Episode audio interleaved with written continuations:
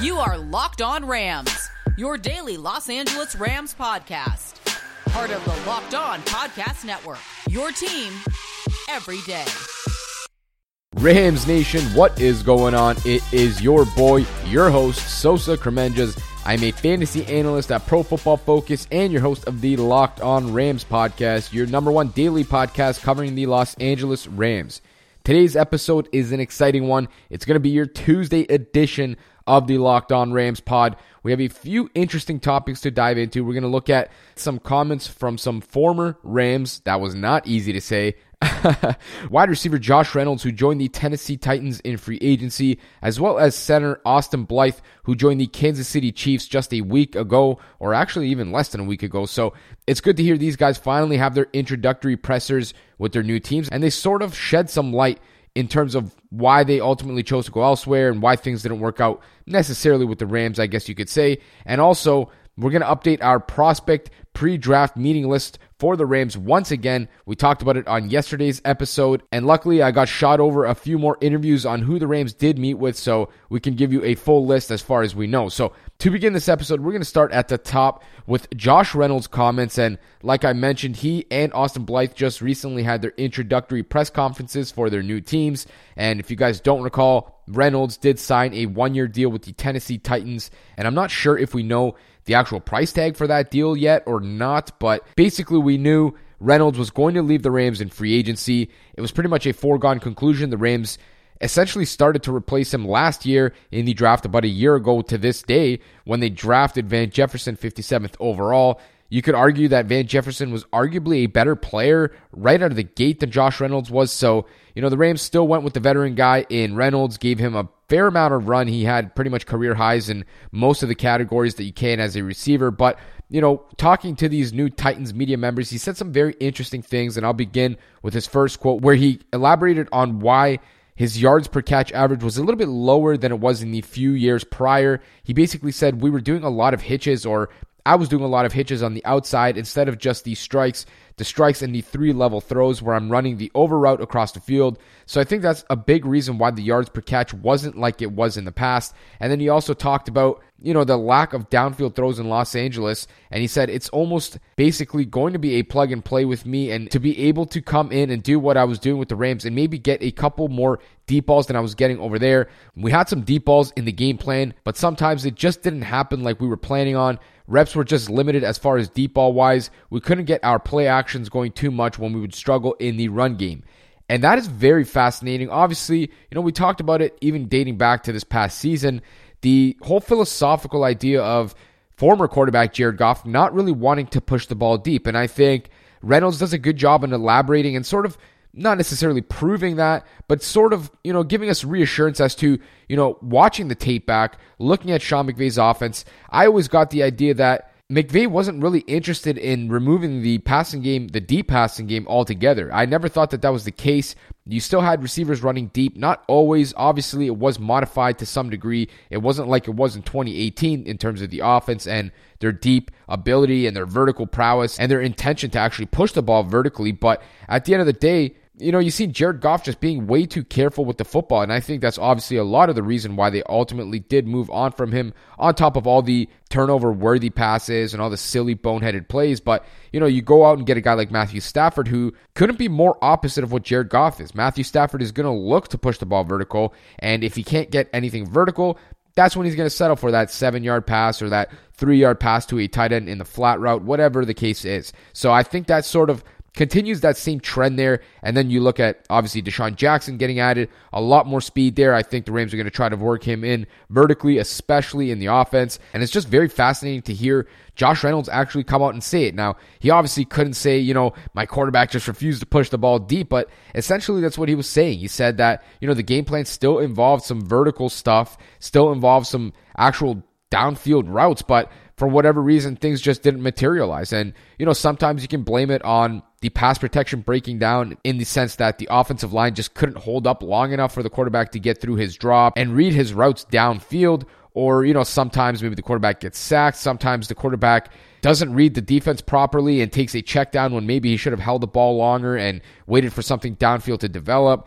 all of it kind of plays a part, and it's also very fascinating and interesting to see why the downfield passing game didn't work. Obviously, it was something that head coach Sean McVay really wanted to improve going into this next season. And I think getting rid of Reynolds, replacing him with Jackson, replacing Jared Goff with Matthew Stafford, and not only that, but I think Sean McVay is also going to go back into the lab, start to kind of recreate that offense a little bit, adjust some things, tweak some things, try to get himself a better shot and more opportunities to actually go downfield and give Stafford a reason to look downfield because, you know, even going back to last year, you can't just pin everything on Jared Goff, even though I think, like I said, philosophically, he just developed into this guy that wanted to check the ball down. There's just certain quarterbacks that like to do that. If you guys recall, if you were Rams fans long enough, Sam Bradford was a guy who was known as a check down Charlie. That's what they call the quarterbacks that like to take those short passes. And, you know, it's hard to train that out of a guy. And it's very weird to see a guy actually attack vertical earlier in his career, like in 2018 for Jared Goff, and then suddenly develop into this check down mentality. But ultimately, I think it kind of pretty much just proves what we were thinking all along that Sean McVay was never going to be one to shy away from the deep game, still had it called in his game plan, still had it in the route concepts. The receivers obviously always want to work vertical, always want to catch deep passes, but you know, for whatever reason, the things didn't work. Sometimes the quarterback's fault, sometimes the O line, sometimes something else. Anything can happen on a football play. We know that it's a game of inches, and pretty much any little difference in movement or whatever technique can really alter an entire play. And so, you know, it's kind of weird just to see the perfect storm brewing as to why the Rams really couldn't work vertical at all as an offense last season. And I thought that was very fascinating. And some of that could be attributed, like I mentioned earlier, to the lack of very dominant offensive line pass protection play. And talking about the offensive line, we're going to segue into the next segment talking about Austin Blythe and some interesting comments that he had in terms of why he ultimately chose the Kansas City Chiefs over the Rams. And while we've got you, make sure to come connect with us on Twitter. You can find me at QB's MEP and you can find the page at Locked On Rams. BetOnline is the fastest and easiest way to bet on all your sports action. Football might be over, but the NBA, college basketball, and the NHL are in full swing, and BetOnline even covers awards, TV shows, and reality TV. Get real-time updated odds and props on almost anything you can imagine. BetOnline has you covered for all the news, scores, and odds, and it is the best way to place your bets, and it's also free to sign up. You just got to go head to their website or use your mobile device to sign up today and receive your 50% welcome bonus on your first deposit. BetOnline, your online sportsbook experts. That's betonline.ag. Get all the sports news you need in under 20 minutes with the Locked On Today podcast. Host Peter Bukowski updates you on the latest news in every major sport with the help of our local experts.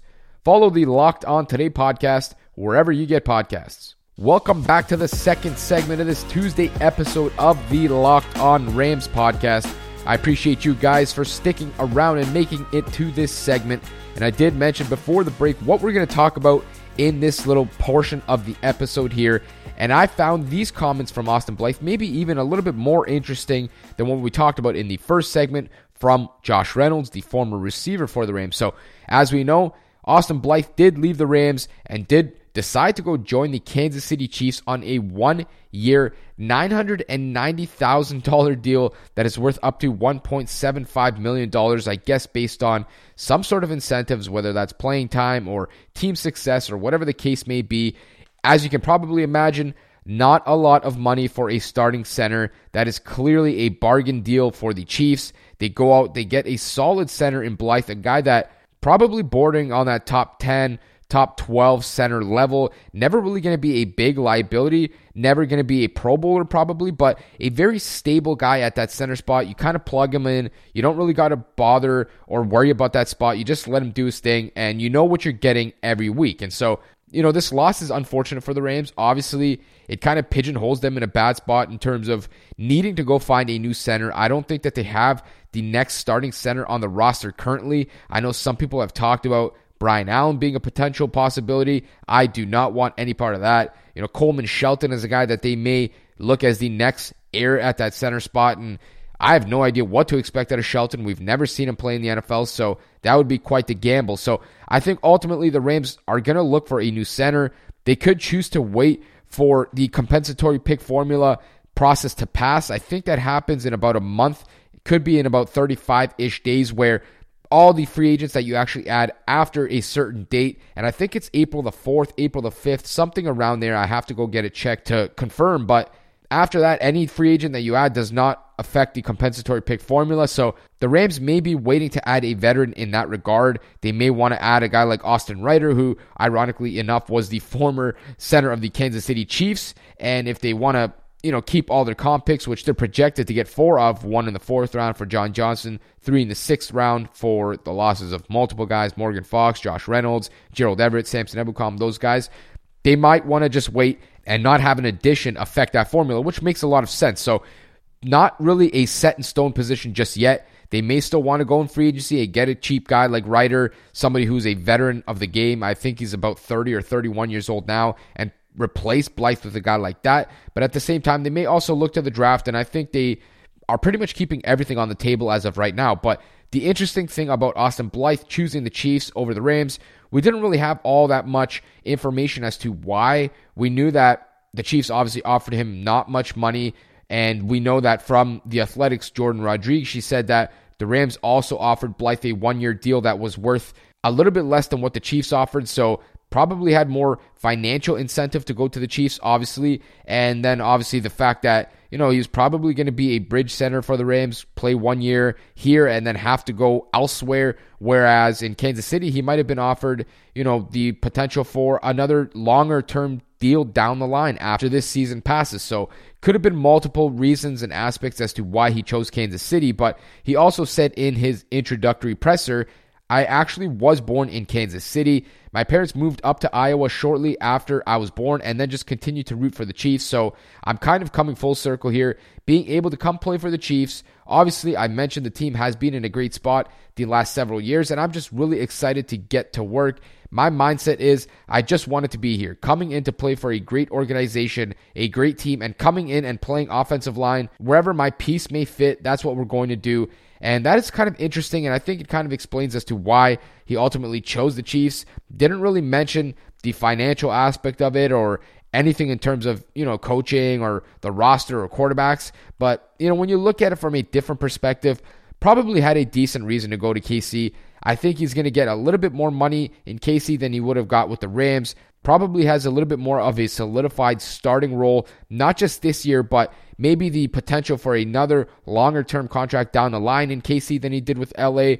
Obviously, two very successful organizations. It's not like he's leaving the Rams to go to no offense, but to the Jaguars or to the Jets or something. He's going to a very good team that has Super Bowl aspirations. He's going to be snapping the ball to the best quarterback in football. So, not exactly a downgrade by any means, potentially an upgrade. I think most people would say it probably is an upgrade in terms of team success. And then when you factor in that last bit, he was a Chiefs fan originally from Kansas City. You know, it makes a lot more sense as to why he ultimately chose to go to KC and not stay with the Rams. But like I mentioned earlier, this does put the Rams in a bit of a tough spot here, sort of like a rock and a hard place in between that kind of a thing.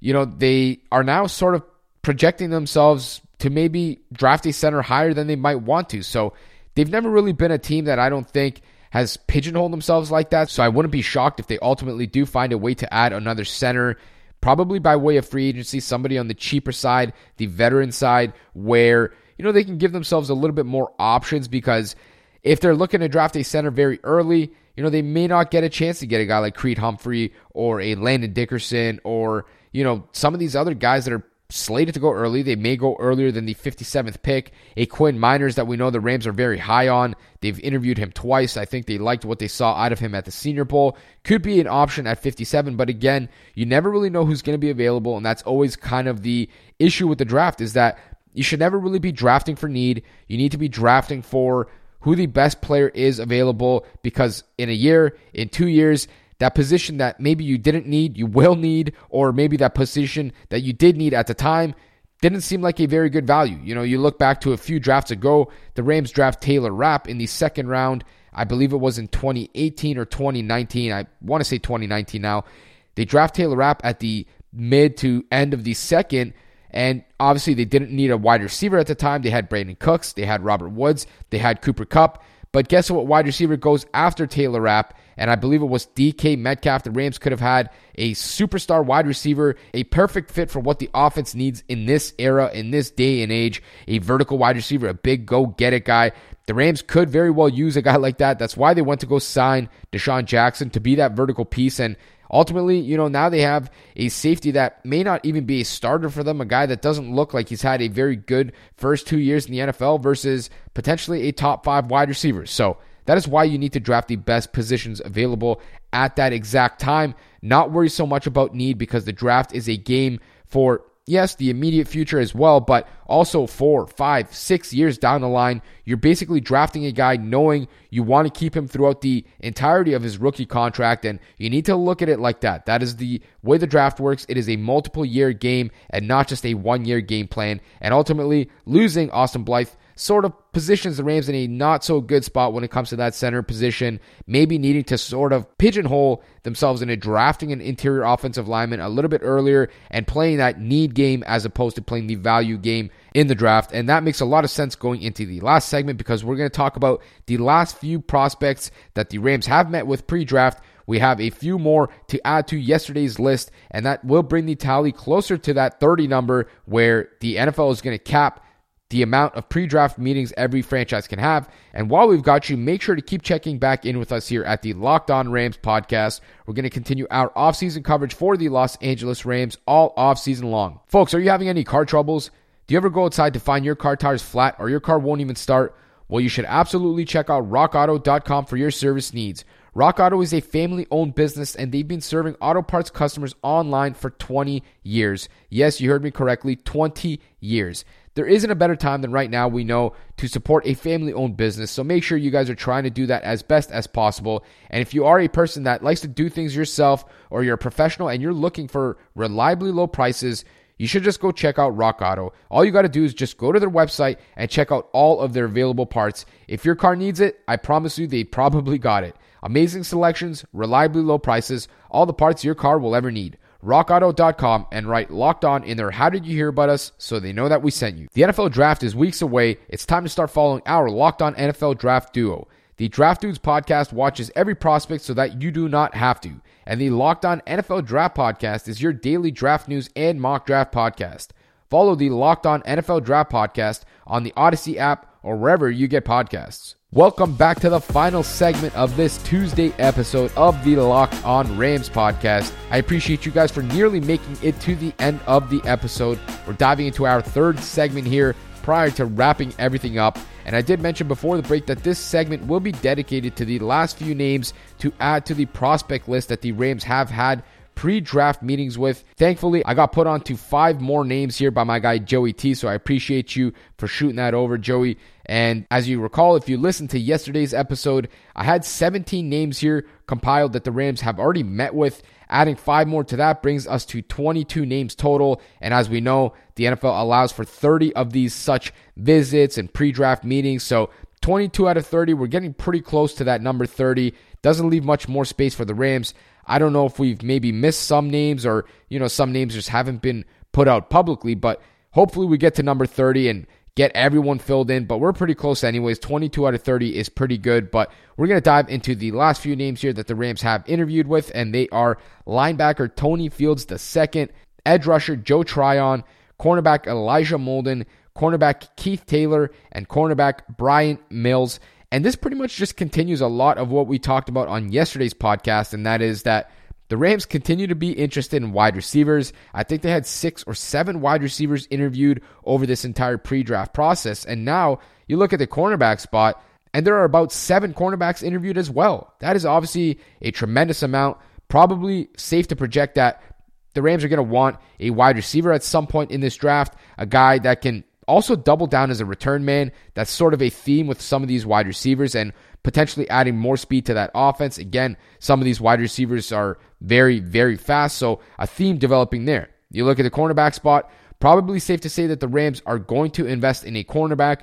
Can't exactly say when. You got some of the higher end guys like Asante Samuel Jr., Elijah Molden, both guys that could go somewhere on the back end of day one. Most likely top of the second round or middle of the second round. And then you got some guys in the middle of the draft like Tay Gowan and some guys that are probably going to get drafted a little bit later. Maybe on day three, you got some guys like Keith Taylor, Bryan Mills, and you know, so on and so forth. So a good mix of cornerbacks. I think the Rams are keeping their options open at that position. Probably going to want to target a corner at some point. I would be shocked if they don't draft a corner at some point in the draft. You look at the lack of off ball linebackers. As far as I can count, there has only been two linebackers interviewed by the Rams, both guys that are going to be either, you know, day three picks or potentially even undrafted. I talked about Tony Fields on this podcast before. I don't know if you guys recall, but I said, you know, during Senior Bowl week, because he was at the Senior Bowl, that he was one of the guys that really stood out to me. I thought he was moving very well in team drills, in one on one drills, looked very active in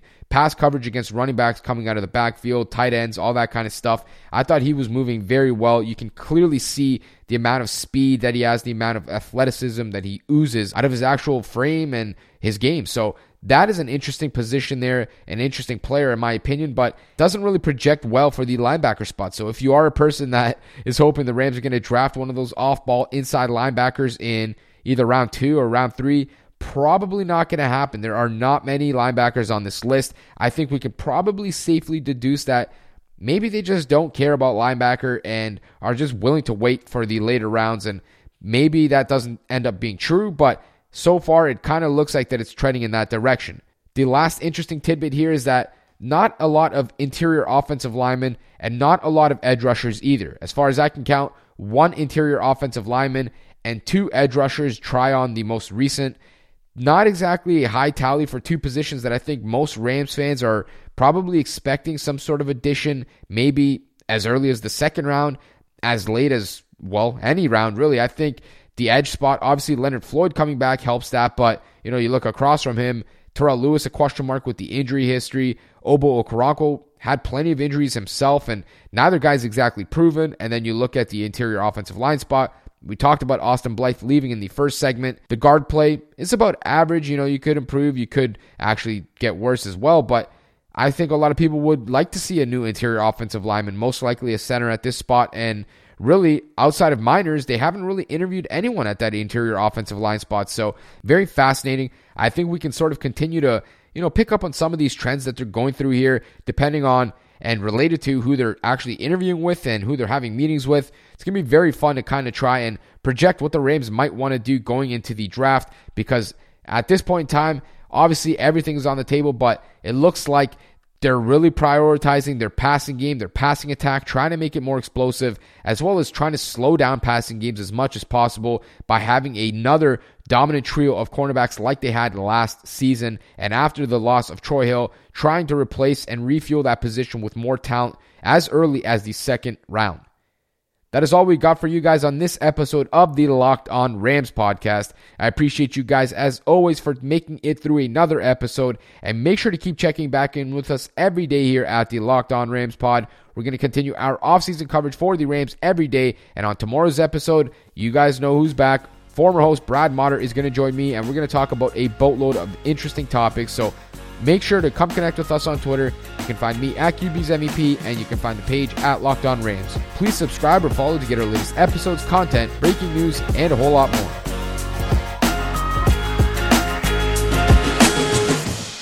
When everyone's on the same page, getting things done at work is easy.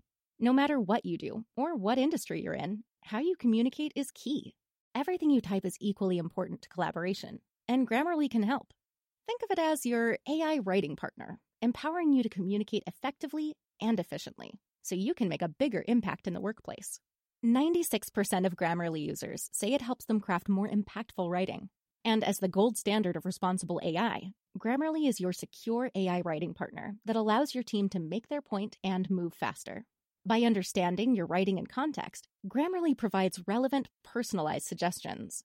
And with tone suggestions, you can navigate even the most difficult work conversations you can also save time from spending hours editing drafts to just seconds with one click. Sign up and download Grammarly for free at grammarly.com slash podcast. That's G-R-A-M-M-A-R-L-Y dot com slash podcast. Easier said, done.